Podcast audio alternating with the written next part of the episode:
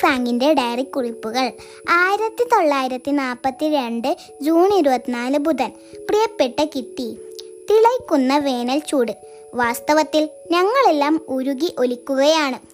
ഇപ്പോൾ അലഞ്ഞു നടക്കുകയാണ് സുഖം. ഡ്രാമിൽ യാത്ര ചെയ്യുന്നത് എത്ര ആശ്വാസകരമായിരിക്കും എന്നെനിക്ക് ഊഹിക്കാൻ കഴിയും. പക്ഷേ ഞങ്ങൾ ജൂതന്മാർക്ക് നിഷേധിക്കപ്പെട്ട സൗഭാഗ്യമാണല്ലോ അത്. കാൽനട തന്നെ ഞങ്ങൾക്ക് ധാരാളമാണ് പോലും.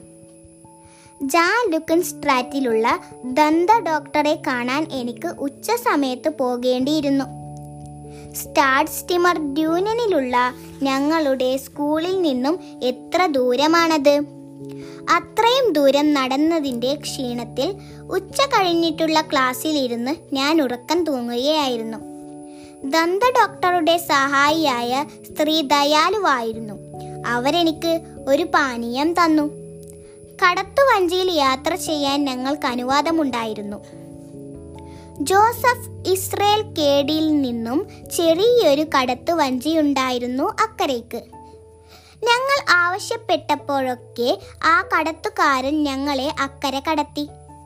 ഡച്ചുകാരുടെ കുറ്റം കൊണ്ടല്ലല്ലോ ജീവിതം അവർക്ക് ഇത്രയും ദുസ്സഹമായത്. ഈസ്റ്റർ അവധി ദിവസങ്ങൾക്കിടയിൽ എന്റെ സൈക്കിൾ മോഷണം പോയി.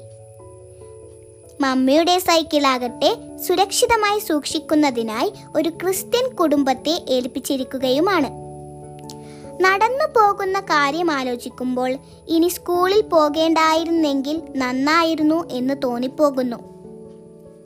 ഏതായാലും ഒഴിവുകാലം ആരംഭിക്കുകയാണ് താമസിയാതെ. ഒരാഴ്ച കൂടിയേ ഈ മനം ക്ലേശം സഹിക്കേണ്ടതുള്ളൂ.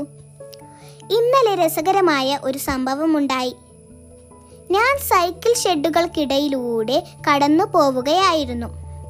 പൊടുന്നനെ ആരോ എന്നെ വിളിച്ചു.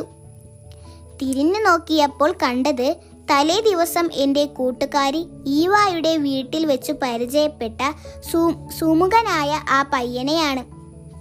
മടിച്ചു മടിച്ചു അടുത്തേക്ക് നടന്നു വന്ന് അവൻ സ്വയം പരിചയപ്പെടുത്തി. Harry Goldberg. എന്തായിരിക്കും ഇവൻ ആവശ്യം? ഞാൻ അത്ഭുതപ്പെട്ടു. എനിക്ക് ഏറെ കാത്തിരിക്കേണ്ടി വന്നില്ല. എന്റെ ഒപ്പം സ്കൂളിലേക്ക് നടക്കാൻ അനുവദിക്കാമോ എന്നാണ് ഹാരിയുടെ അപേക്ഷ. ഏതായാലും നമുക്കൊരേ വഴിക്കാണല്ലോ പോകേണ്ടത്. ഞാൻ പറഞ്ഞു. ഞങ്ങൾ ഒന്നിച്ചു നടക്കാൻ തുടങ്ങി. ഹാരിക്ക് പതിനാറ് വയസ്സായി.